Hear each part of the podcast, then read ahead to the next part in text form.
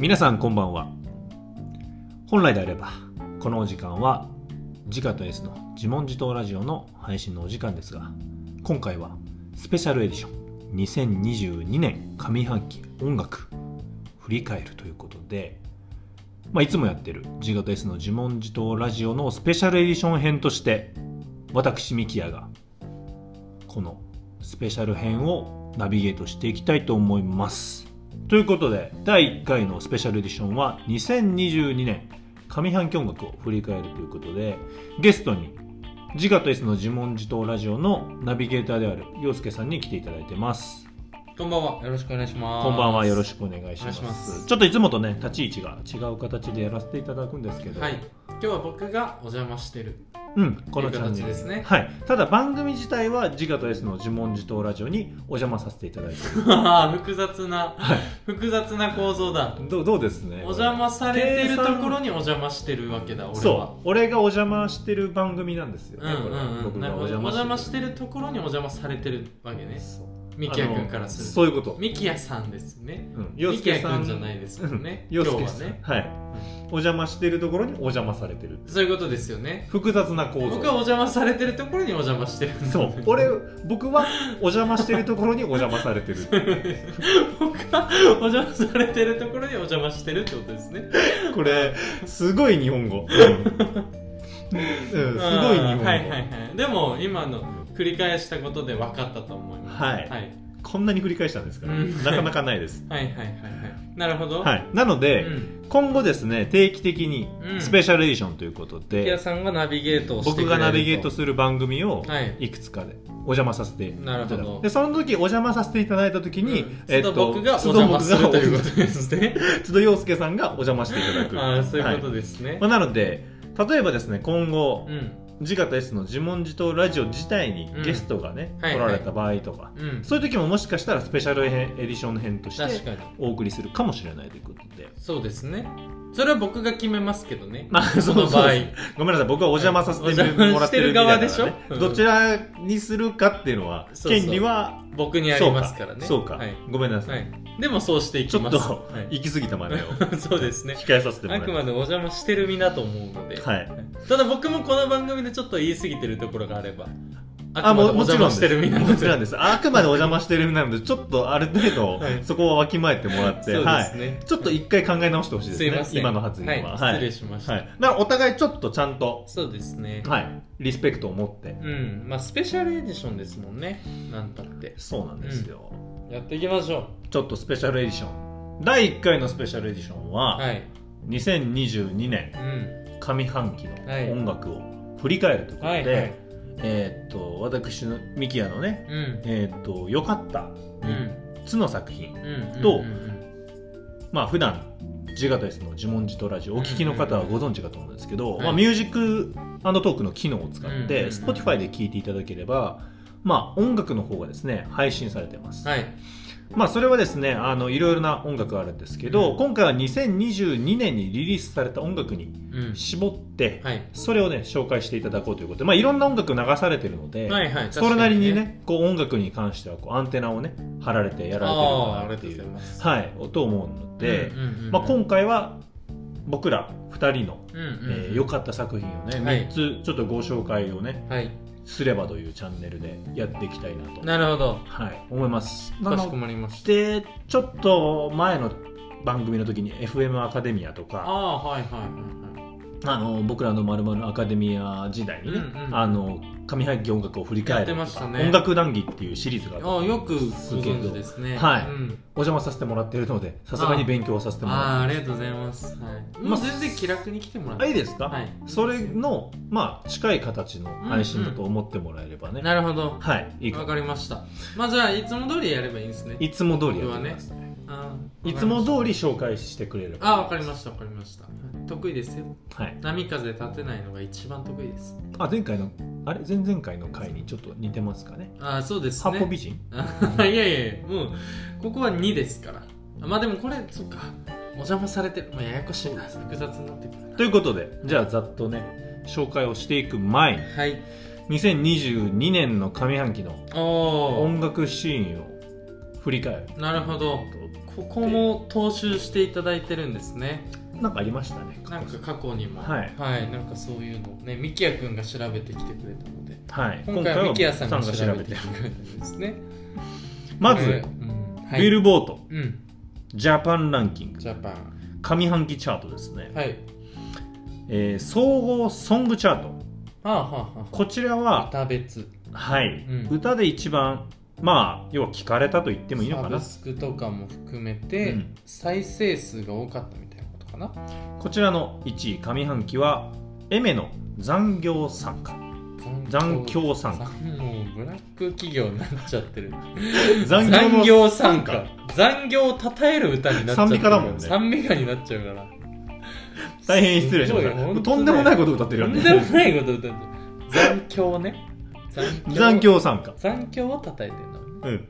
はいあの「鬼滅の刃」のね。ああはいはいはい。遊郭編のまあオープニングにもないんですよね使われてた。はいはいはいはい。曲なので。でもまあなんかすごくあの字面はすごく見たことあります。いろんなとこでねはい。流れてたりするのかなはいはい。はい。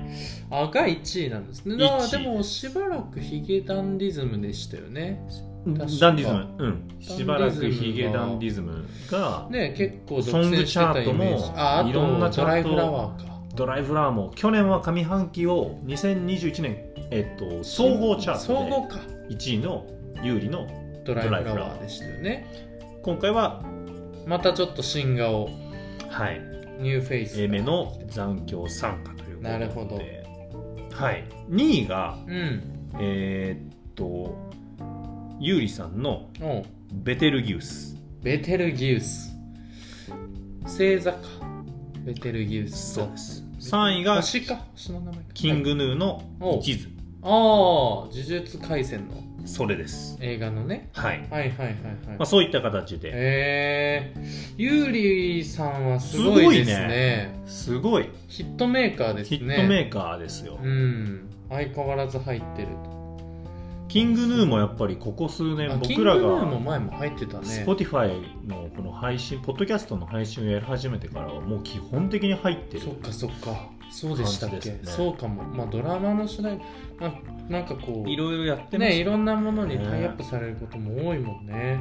はい。で総合アルバムチャートの方は、はい。SixTONES のセカンドアルバム「シティ」が首位を獲得ということそうで、なんだ。うん、こちらもね素晴らしいですね、うん。あはい、で総合ソングとうん。総合アルバム、要はこの今なるのほど。歌別とうん。アルバム別、ん。これの合算をしなた、はい、アーティストチャートはいはいはいはいなんですけど、これの上半期の首位はうん。夜遊び、あえー、そこは夜遊びになるんだ。まだ夜遊びがすごい夜です遊びねってそっか。また新しいのって最近何か出してましたっけ？最近はなんかあったりしますねでもアルバム自体が「軸そうザ・ブック2」とかが割と最近で出てはいたりすそうなんだ。逆に言うとそのアルバムのランキングに多分エメの曲がねあー。まあ、あれはアルバムで出してるわけじゃないでっていうその総合のランキングになっちゃうんで両方ともこう出してないとねなるほど。いけないっていうのが多分大前提にあるんですけどね。一応日本のチャートはこんな感じで。なるほど。はい。どうですかね？印象としては。いやでも確かによく聞く名前がねやっぱり入ってくるというかえっと結構だからベテルギウスは何かアニメってわけじゃないのかな。でもでもそのき鬼滅とか聞くねね。字面というかね。何かで見てた。まあでもタイアップがやっぱりね今は。その呪術廻戦とか。うん。だからその二大ジャンプコミックスのものが必然的にこうソングでいくと上がってるっていうのはん確かに。なんかこう総合的なこうちょっと強さを感じますね。確かに確かに。どの世代にもね聞かれるチャンスが、ね、そうです。あったりしますから。キングヌーファンも聞くし。うん。呪術ファンも聞くしみたいなね。そういうことですね、うん。まあ曲それがもちろん曲としてかっこいいから成り立つっていうのがねはい。素晴らしい説得力ですね。はい、で次が、えーと US の US、はい、アメリカのうんビルボードランキングということで、これは1曲もそシンプルな曲の1曲としてのランキング。うん。しかちょっと出てないんですけど、この番組はアメリカからも聞いてくれてる人いますからね。US も何人かいらっしゃいます、 United States も十何パーいます。UK もちょびっといますからね。UK もちょびっといます、なのでまず US のランあキングで。とリビアが2%いましたリビア。うん。リビアって場所わかります？あーちょっと中東とかの方ですか？アフリカの方。ああそうだったんですねリビア知り合います？いやーちょっと僕は存じ上げないんですけど2%って出てました、は逆にねい。はい嬉しいですなんか嬉しいです。はい。届いてると。ちょっとすいません。リビアのランキングは用意してすいません。あーすいません。じゃあ US で。はい、はい。まずえーっと1位、うん。まあ、楽曲の1位 US ランキングではい。アーティストグラスアニマルズのうん「ハートウェーブス」という曲ですね、ヒートウェーブスじゃないですかあごめんなさい。ヒートウェーブスです、はいはい。ごめんなさいこれ楽曲自体は？2020これが俺結構前に聞いた記憶があったんですけど、まあ、今1位に入ってくるから、まあ、これもなんかでもしかしたらタイプされてる可能ね。うん。はい2位が、はいえー、とこれがですね UK ランキングのうんうん1位にうん。うん。なってた、まあ UK の1位。イギリスの1位の曲だったんですけど、えーハリー・スタイルズのうん「As It Was」ほうほうほう。これはえーとワンダイレクション。そうで。すワンダイレクションの、まあ、ボーカルのうん方。なんですけど、まあ、実はこれね僕もねこのハリー・スタイルズの今年のこのアルバムっていうのは非常にあ、よかったですか？大好きへなアルバムになってえ。るので、うんうんうんうんその中の曲？その中のね、まあ、リード曲って言ったらあれですよね、うんうんうん最先行リリースされて多分すごいね耳にはいやもう聞いたことあるような。曲なんですけど、じゃあここで一曲、えーハリー・スタイルズの「As It Was」で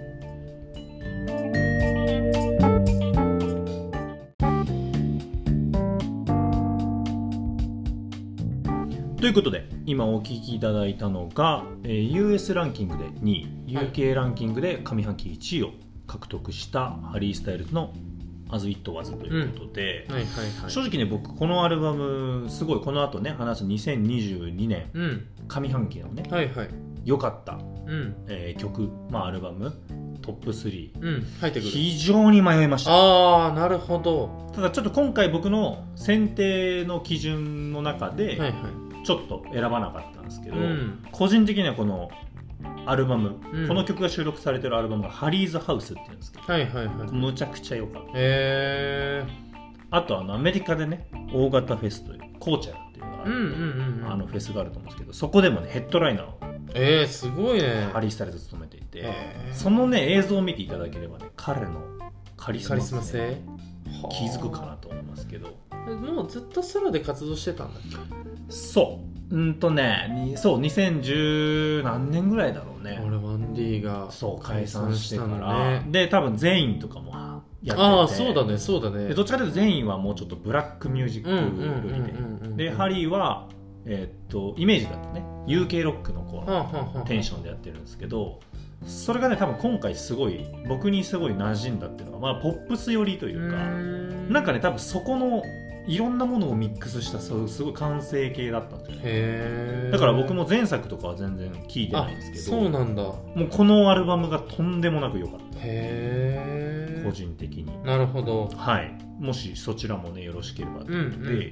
あのーまあ私今回ナビゲーター務めさせてもらうんですけど、はい。まずちょっと私の方からうん。上半期はこのなんとなくすごいねうん名アルバムが多かった気がするんです。はいはいはい。どどういうイメージですか？上半期。えー、そんなにどうだろう。まあなんかたくさん聞いてたのはもちろんあるけどなんかめっちゃハマったっていう感じではなかったかな。あーあのね多すぎてうん。個人的にはうん消化しきれてはないのえがー、すごいね。例えばもう最初から、もう例えばもうすごい大型アーティストが多分今回むちゃくちゃ出してて、あはあはあ。もう1月から「The Weeknd ああはいはいはい。とんでもないアルバム出ます、うんうん宇多田ヒカルとんでもないアルバム出ます。っていうのがこう毎月どんどんこう確かにそう続いてってったのが、うんうんうんこの2022年かなっていううんうんところで、なるほど。個人的にはなんかもうこの上半期とんでもないあそう豊作。豊作だったかなってい大量う落としだったんだ。はい。印象なんです。よはいはいはいはい。どうどういう印象ですか？いいだからまあでも確かにねそのケンドリックが出したりとかなんかその辺はあえて入れてないって感じはしてますね。ね。そう。まあだからなんかそのあ好きなアーティスト好きだったアーティストもともと好きだったアーティストがああ今年出しててああこのアルバムいいなって感じで僕は選んでますね。なるほどですうねん。わ、かりました。ってことでじゃあそんな感じなので、はい。あのまあ3作ずつぐらい、ねはいはい。今回紹介できればなっていうところうで、ん。じゃあ最初にちょっと僕からはい。いきたいなって思うんですけど、うん。うんと今回の選定基準を先に言うと、うんうん。今から紹介する最初の一つは、はい。もうこんだけまあその大型アーティストとかも含めうんてうん。アルバムいいの出してたんですけど、はい。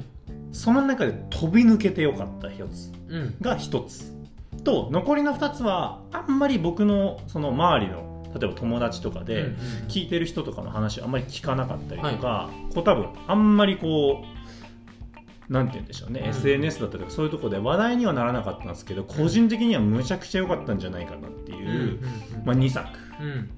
のちょっと紹介をはい。していきたいです、はい。そんな感じでいきます、はいなのでちょっと最初の1作に関しては、んんもうアーティストに関してはもう僕の紹介することが必要ないうん。アーティストの作品になりま誰もがす知ってる。うん。はい。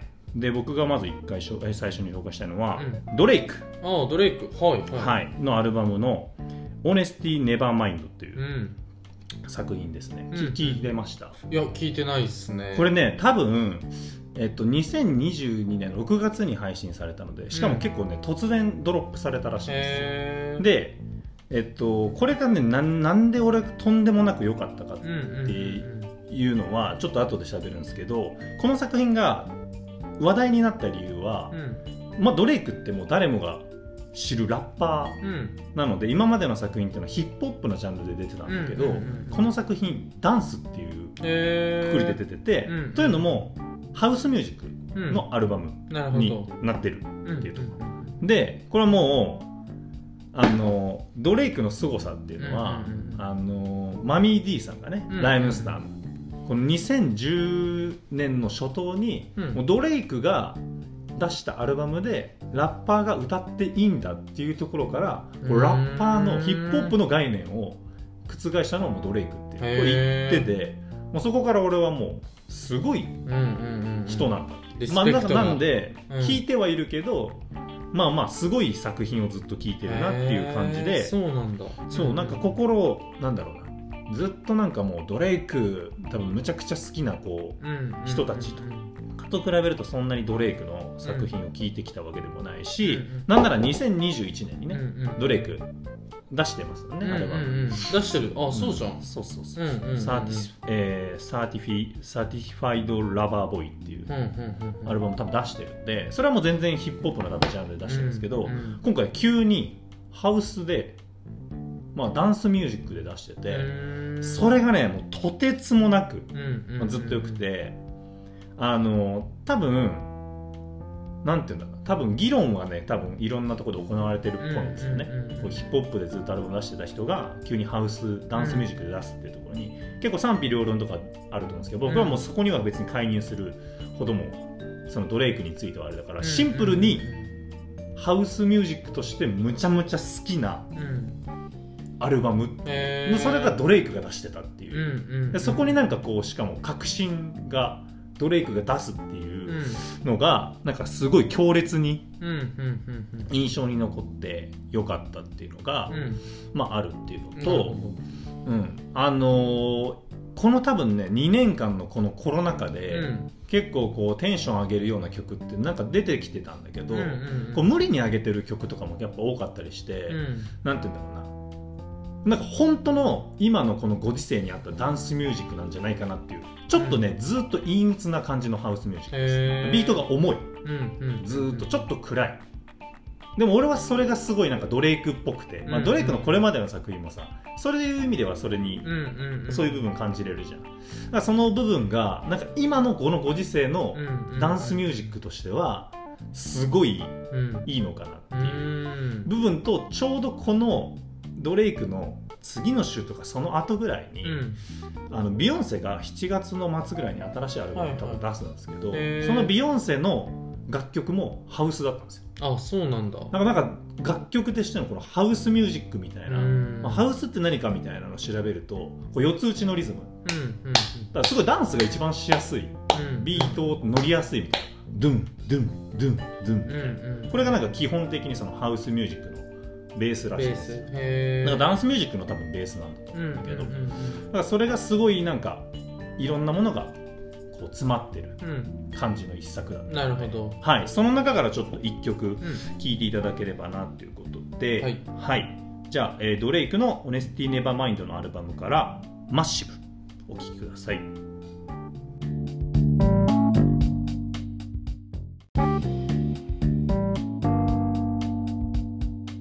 はい。ということで私の方がね最初に紹介させていただいたのはドレイクの作品でしたが、次はですねゲストのはいはい。陽介さん。まあ、はい。い、ろんなねこのご自身のチャンネルで、うん。まあいろんな楽曲ねうん。はい流されてると思うんですけど結構僕の聞いてる感じだとねこう心のねそこの叫びをね。はいはいはいはい感じねるのが多いんですけど。どどうです？今年はやっぱそういう作品はありました？そうですね。まあでもこのうん。三今回紹介する3作のこうなんか選定理由じゃないですけど、うんうんうん。なんとなくでもなんかその時々にハマったものが2個とえっと1個はなんかまあずるいなっていう感覚。ずるいな。おをお持ったものポッドキャスターっぽい目ですね。線ですね。あ本当ですか。やら,、まあやらやられたなみたいな。そうそうそうそうちょっとあーそそこ行かれちゃうとちょっとみたいな 感じはいはい。だったかな、まあでも2個あ前なんかで紹介してたっけなこのバンド。1個目は、はい。僕はあのメトロノミーっていうバンド。ほう。でイギリスのバンドなんですけど、はいはいはい。イギリス出身のバンドでまあ5人とかそんぐらいだったかな。ほうほうで見つけたきっかけはまあ結構ひょんなことだったんですけどでもまあそれが、えっと、今年の3月とか確かそれぐらいに「スモールワールド」っていうアルバムを出していてでまあなんかこうすごくなんだろうな。まあ変な話 BGM に結構こううんぴったりな、うん。あの邪魔にならない感じのものだったので僕はこう春のなんかいい陽気の時に散歩しながら聴くみたいなぐらいがちょうどいいし逆に言うとなんかこう何かに期待してたわけではなかったんですね、うんうんそれに対してなんかこう引っかかると思わずに多分聞いてたんですね。ああそういうことですね。そう。なんだけうんうんうんど、うん。その中の「そのうん。ライト・オン・タイム」っていう曲がうんあるんですけど、その「ライト・オン・タイム」だけなんかこうすごくこうああちょちょっと救われたなっていう感覚があってまあなんかこういろいろと、まあ、いそちょっと仕事が忙しかったりとか、うんうんうん。まあ単純にこうプライベートなことであのちょっとだけ悩んだりとかしてた時に「そのライト・オン・タイム」っていう曲のあのサビうん。の部分で、まあこうちょっと僕のニュアンスで訳すと「よくよくぞ今見つけてくれたね」みたいな感じ、うんうん。よくぞ今見つけてくれたねじゃあもう今この太陽の光を一緒に楽しもうよ。うん。みたいな結構そのちっちゃいことというか、まあ、自分が考えてることみたいなことをなんかこう一回洗い流してくれるというかまあそういうこともたくさんあるけどなんか今この瞬間にこの曲と出会ってるから一緒にこの晴れ間を楽しもうみたいな感じがあなんかすごくなんか切り替える時に大事な曲になるなっていうのをすごい感じた。うんうん。のでまあアルバム通してすごくあのいい感じなんですけど。そうそうそうそう。あの、うん。うんなんかこう散歩してる時とかちょっと天気が夏とかも合うと思うんで、うん。なんかそんな感じ聞きながら僕はその「ライト・オン・タイム」っていう曲はちょっと大事にしたいなと思ったのでここで1曲聴いていただければなと思います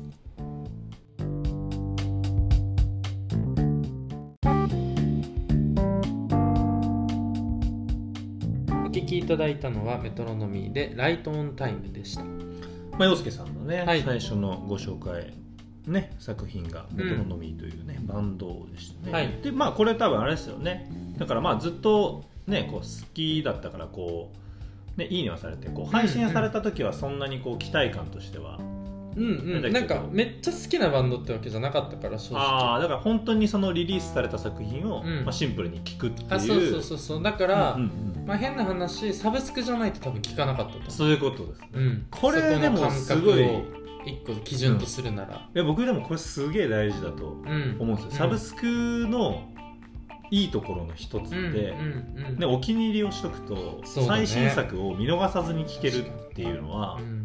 むちゃくちゃいや本当すごい時代だよねそう考えるとするのかなっていう部分なんですよ、うんだからさっきのハリー・スタイルズのも、うん。まあもちろんそっか軽い気持ちで聞けそいいいいねはしてたからっていうところもあって、そうそうそうそうっていうのもありますそうね。なんかそういうのやっぱすごいね大事なのかなそうそれってで一個引っかかっちゃったからこっちは。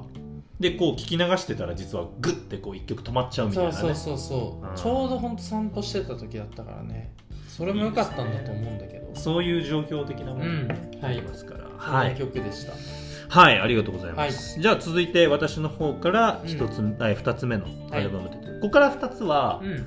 えっと2つとも今から紹介する方はうん。初アルバム、おお初なんだ。はい。でもう一つは初 EP なるの。で完全にもう新人アーティストみたいな感じなんですけど、うん、すなので多分本当にザ・ウィーケンドのそのすアルバムもすっごい好きだったし、うんうんうん。いろんなアルバム良かったんですけど、うん。どちらかというとちょっと紹介の気持ちで、うんうんうんあのやるのでアーティストについてちょっと知ってもらえればなぐらいの感じで紹介したいと思います。はい、でその中の、えーっとまず最初に紹介させてもらうのが、アンバー・マークといううん。女性シンガーなんですけど、えっと、アメリカの出身なんですけどドイツとかでこう過ごしてで今ニューヨークで活動している、まあ、シンガーなんですけど、ジャンルで言うと多分 R&B だったりとか、うん。まあ、ヒップホップソウルみたいな今のそこら辺をこうまたいでるようなうん。音楽なので結構まあなんていうんでしょう今のトレンドに近い人なんですけど、うん。うん。まあ、この人のもともとリリースされた楽曲とかが好きで、うん。まあ、やっと1月にアルバムが出るってことでそのアルバムがねすっごい、へー。まあそれこそねもう BGM としてっていうところではあるんですけど、どれ聴いてもむちゃくちゃいいです。うんうん。うんで例えば今日本でいうとこのシラップとか、はいはい。イリとか、うん。多分そこら辺がこう曲絶対全体としてこう聴きやすかったりね、うんする感じだと思うんでそこら辺が好きならもう間違いなく、なるほど。うん、とか今回の宇多田ヒカルのあのバッドモードとか、うんまあああいう感じのテンションの曲が好きだったら全然聴けるアルバムで結構楽曲のどれをとってもこうエモーショナルなもものもあれば、うん。こうスムースなこうリズムのすごい感じの部分もあれば、うん。むちゃくちゃおしゃれなビートもあったりとか、うん。まあ多分いい制作陣がついてるのもあるなるほうんですけど。ど。うんうん。だからね結構どれがいいって言われるっていうよりはもうこのアルバム全体としてどの楽曲とってもうん。なんて言うんだろうすごいキーチューンというか、うんうんうんかっこいい音楽なのであと声もね結構ハスキーなの。で、あへえはい、なんかそこもねまた魅力的で、うん。まあそのいろんなところでこう自分の出身というかルーツが、うんまあ、アメリカで生まれてヨーロッパ行ってみたいなとかあるのでなんかいろんな音楽をまたいでる形の感じ。ちょっとなんトロピカルな感じというかはいはいはいはい。こうそういう感じもねこう見受けられるようなうん。アーティストなんでその中から特にビートがすげえかっこよかった、うん。乗りやすかった一曲をちょっと紹介したいということで、まあ、アンバーマークの「フォモ」という曲でお聴きいただきます。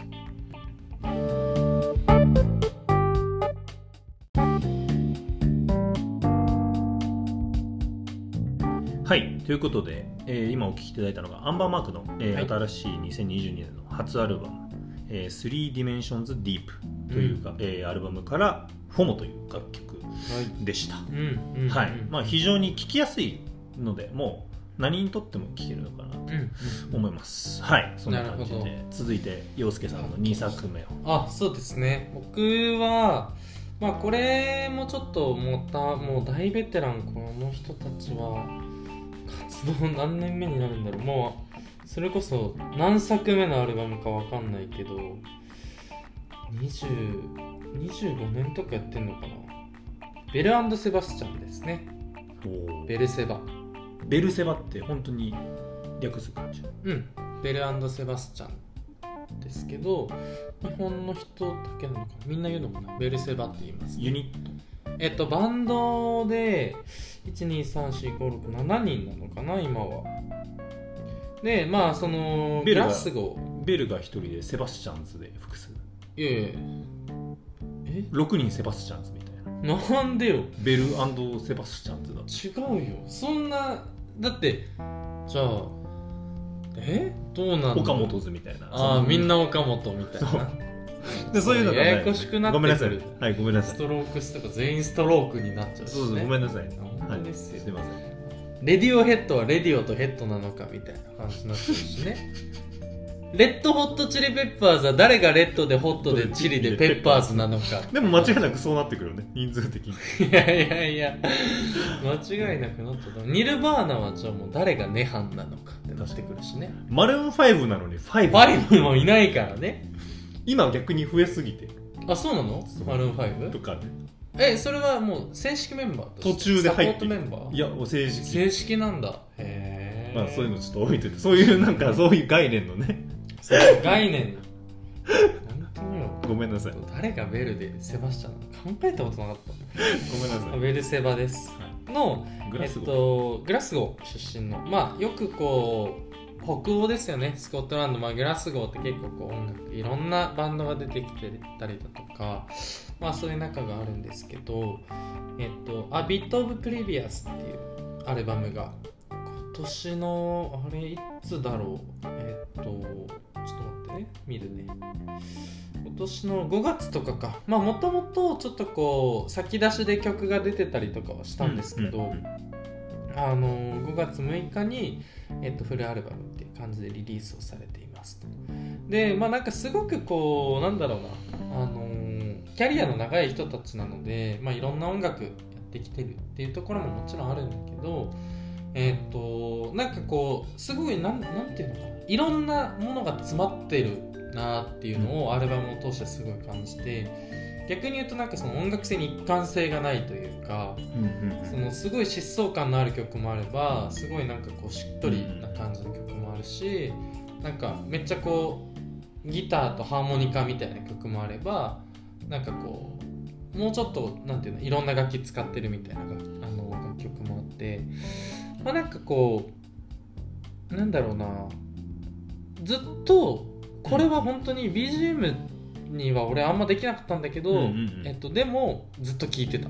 すごく繰り返し繰り返し。何かのメッセージに自分のなるほどね。すごく引っ張られたとかってわけじゃないんだけどなんかもうあーなんかすごいなって思いながらずっと聞いてた。S のところで聞いてた。そうだね。どっちかっていうと本本能のままに、うん。あベルセバ聞きたいなみたいな感じ、でまあプレビアスってえっ、と多分過去みたいな、うん。以前のみたいなことだと思うんだよね。で「アビット・オブ」だから、えっと少しの過去みたいなこうタイトルなのかなっていうふうに思っててでそうなった時になんかいろいろとこうずるいタイトルの曲が多分たくさん出てくるなと思って「Young Stupid」っていう曲が1曲目にあったりとか、うん。えっとまあ今回その書けない、書けるか迷ったんだけど「Working Boy in New York City」とか「Sea of Sorrow」っていうこのラストの2曲とかもすごい好きなんですけどその中から今回は「Unnecessary Drama」っていうこれはあの先に出されてた曲なんですけどまああのこうなんていうの簡単に言うとこう挫折から立ち直るみたいな感じなのかなっていうのは歌詞を見ててちゃんと訳を読んだわけじゃないけど感じていてでけどタイトルを翻訳するとえっと不可欠必要じゃないドラマみたいなことになってくるからまあなんかそのね以前見たこう「私は最悪」っていう映画見ましたみたいな話もあるけど、なんか人生って結構そういうもんだなって思ったというか追い求め続けるってことは一生理想にはたどり着けないじゃん。理想がある限り一生思い通りの人生にはならないみたいなのが結構詰まってるなってちょっと思ったので、なるほどですね、はい、この曲を聴いていただければと思います。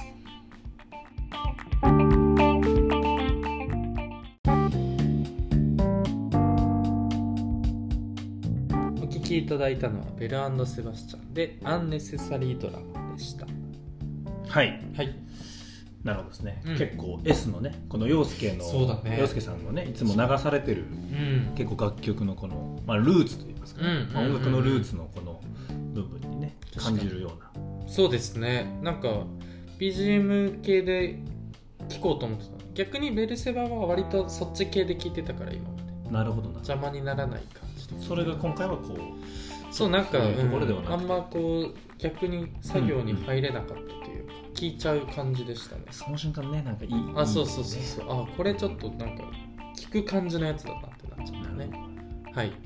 はいじゃあ僕の方からね、うん。最後の作品。こちらもねもう3つ目か。そうです、はい。まあ初 EP デビュー EP おおはいはい。紹介させていただくんですけど、うん。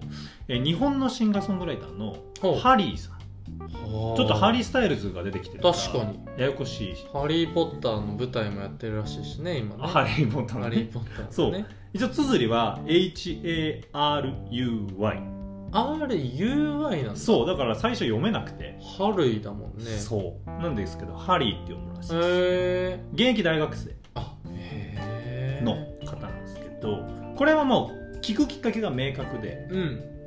えーっとこれなは、んかで使われてた。えーサチモスのうん。ベーシストのうん。スーさん、うん。スーさんが亡くなる前に、えーっとやりたかったプロジェクトとして、うん。音楽プロデューサーをこうやり始めてたらしいんうんですよ、うんうんそれの最初で最後のプロデュース作品、ちょっとねそこの時点で結構グッときちゃっまあそうだね。てて、うんまあ、それがなんかこう結構いろんなニュースで話題になってたし、うんうんうんうん。この EP が出された時に、うそれこそサチモスのうんメンバーのうん。太平とか、岡本図のメンバーとか、うん。まあ、スーさんにベストのスーさんにゆかりのあるような人たちが、えっとまあ、インスタに上げてたりとかして、うん。まあ、そういうのもあってこう絶対聞こうみたいな。なるほど。そう。だあれスーさんの話したっけ？今スーさんがまあ去年亡くなられてっていうところがまず大前提あって、うん。まあ、それはすごい非常に俺も陽介も、うん。あの悲しいというか突然の出来事で、そうだね。本当突然だったかはらね、い、でまあこのねポッドキャスト配信でも、うん。過去にサチモスの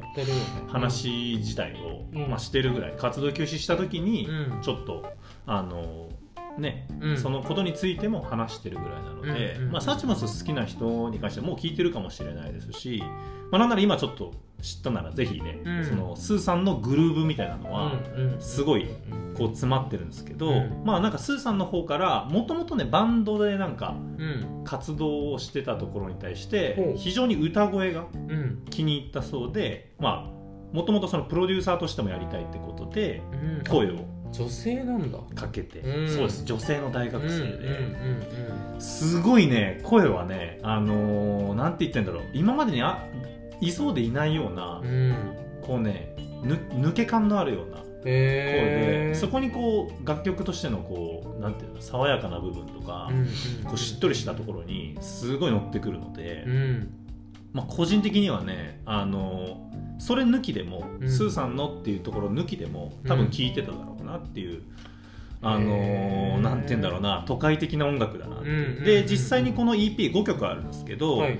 あのまあ、2021年なのでサチモスの活動を休止してから、まあ、スーさんと、なるほど。うん作作られてたっていうところで、えっとまあ、そこに実際参加のミュージシャンとしても、うん。サナバガンのメンバーがいたりとか、はいはい。サチモスの太平がいたりとか、うん。あとウォンクのメンバーが入ってたりっていう形で、まあ、結構そのその界隈の人たちちの、まあ、音楽のなんていうのかな。その参加ミュージシャンはあるので、まあ、その部分も普通に聴き心地がいいんですけど、うんうんうん。まあ、とりあえずそこに尽きるかな、うんうんこうすごいサチモス大好きで、まあ、スーさんがね、すごいベーシストとしてもむちゃむちゃかっこよかったわけですよね。うんうんうんうん。そんなスーさんが、まあ、こう最初で最後の作品としてちょっと残るっていう部分でも、まあ、ちょっとなんかこう思い入れ的な部分でもそうだし、うんうんまあ、それがデビューっていうのもあるのでぜひこのタイミングで皆さんに、まあ、聞いていただければなと思うのでその EP の中から、はい。あのちょっとねスーさんとの制作映像とかもねこう出てたりあのする YouTube もあったりするのでそういうのを見てほしいんなるほど。はい、そこから一番なんかスーさんのベースだなっていうこうグルーブをすごい感じた「えースイマー」という楽曲を聴いていただければと。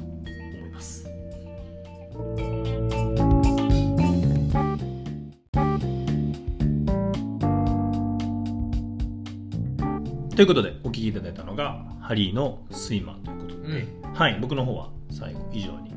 まあ、この3作三作ですね。ドレイクと、はい。アンバーマークと、はい。ハリーと。いううん。うん、3作。三角。うん。はい。になります。はいはいはいはいそうかもう3つ目だもんね。早いね。いつもねご5作でやらせてもらっていつもというか前はね。前は。いつもはい。いつも。別に知らないいつもいないです。はい。そうですよね。厳しいですね。はいすいません。以前は、はい、僕らの方でやってたのははい。5曲ずつ。はいはい。わかりました。出時間が押してるんで。はい。はい。まあ、ちょっとみんなに長いって言われたんでね、はい。ちょっとコンパクト。にはい、短くしていこうかなと思ってましてね。僕の最後はえっ、とあのまあ最近ちょっとこれはまたアルバムとしてはあの下半期に出てきそうな感じなのかなと思ってますけど。あいやでもあの紹介するのはもう出てるアルバムなんですけど。あのスティーブ・レイシーがああーはいはいはいはい。近頃曲をね配信してあの何曲か出てますけど。まあ G インターネットっていうバンドがありますよね。でその中のボーカルのシドという女性ボーカルなんですけど人が出しているアルバムの「ブロークンハーツクラブ」っていうのがあります。聞きました。ねいや入れ本当にマジで。あ入れるか迷ってた、うん。あマジで？マジで迷ってああそう僕初めてかぶりそうだったわじゃあ。ああそうだね。確かに僕はもうこれはちょっとずるいなと思いました。まずまずそもそもブロークンハーツクラブだからまあその結構こういろいろ意訳を見ていくと、まあ、失恋クラブみたいな感じなん失恋同好会みたいなね、そうそうそうそうみたいな。でなんだけどジャケットが、まあ、とにかく美しいなんかこう庭園みガーデンみたいな感じでえっ、と色鮮やかなでえっ、と可愛らしいアーチがかかっててみたいな感じなんですけどまあこのシドっていう人僕は、えっと一番最初に知ったのは確かねえっとちょっと今今更調べるんですけど「サイレントボイスっていう人のアルバムだった気がしたんですよ、ね、ああそこにフューチャリングでそうそうそうそう。入ってたと？確かね。確か。ちょっと違ったかもしれないですけど。まあでもあのーなんかこうすごくなんていうのよ。独特なグルーブを持ってるっていうイメージだったんですインターネットとかで聞いてる時は。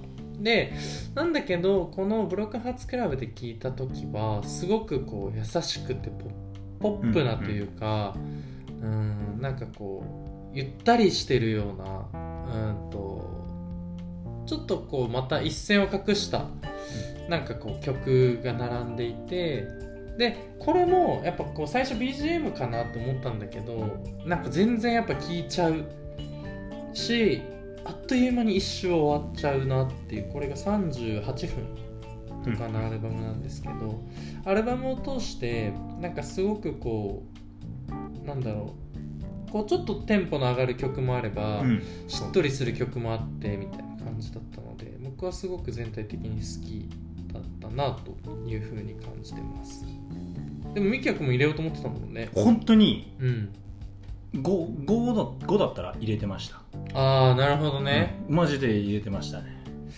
いやそうだよね。むちゃくちゃ良かったですね。えでも俺これちなみに今何かけるかまだ悩んでんだ。あそういうこと？うん。それはもうね飛び抜けた一曲が特に僕はあった。あミキヤ君の中であった？でもそれはもう陽介が かけてもらって全然いいですよえちなみに何？僕ねあのケラーニっていう人とやってるあーアウトラウドっていうのがあってああまあどっちかというとねそのケラーニもむちゃくちゃ好きで、うんうんうんうん。だからまあシンプルにその好き同士のこのユニゾンっていうのもあったから、ねでも楽曲としてはむちゃくちゃ良かったです。そうだね。俺もアウトえエモーショナルだアウトラウドが一番最初にいいねをああなるほどね。聞き障りは多分一番もしかしたら最初の段階ではそうだね。まあまあじゃあそれで言うとアウトラウドにしようかなまあ結構こう全般的にあのラッキーデイトをやってる曲とかも、うん。うん。あのすごいかっこいいですし、あの基本なんかこの100円迎えてるやつとか結構かっこいい系だった気がするんですよね。でアウトラウドはちょっとゆったりしてるあの曲なんですけど、あのでもあのミキヤ君が言ってくれたとおりとにかく聴ける。めちゃくちゃこう引き込まれる曲なので、まあ、これを聞いてお別れにしたいとちょうどね今ねちょっと調べてるんですけど、うん。ちょっとごめんなさいね間入って、はい確かねこのさっき紹介したハリーの、うん。えっとことをね、えっと、スーさんがはい。プロデュースするときに、えっとねスタど今ね記事探してるんですけど、そのハリーの声が、うん。そのシドっぽいねみたいなことを、へスーさんが確か言ったのが始まりかだからシドだったっけなっていうところ。でもそこら辺のその要はそのハリーもちょっと日本人にはいないような質感のうん。ちょっとこうリズムの取り方とか歌声も含めてっていうのもあったん。でちょっとなんかそれを今探してたんですけどちょっとごめんなさい、見つからなかった。いやいやでもまあなんかつながる感じがね出てきてるのかもしれないですね。はい、もう一回ちょっと紹介してもらって、はい。これで今日はね、えっとスペシャルエディションをねそうか。終わりたいと思いますので。い。ありがとうございました。やーありがとうございます。はい。全然こちらこそ。もうすごいねあのー、6作うん。プラスまあ1曲うん。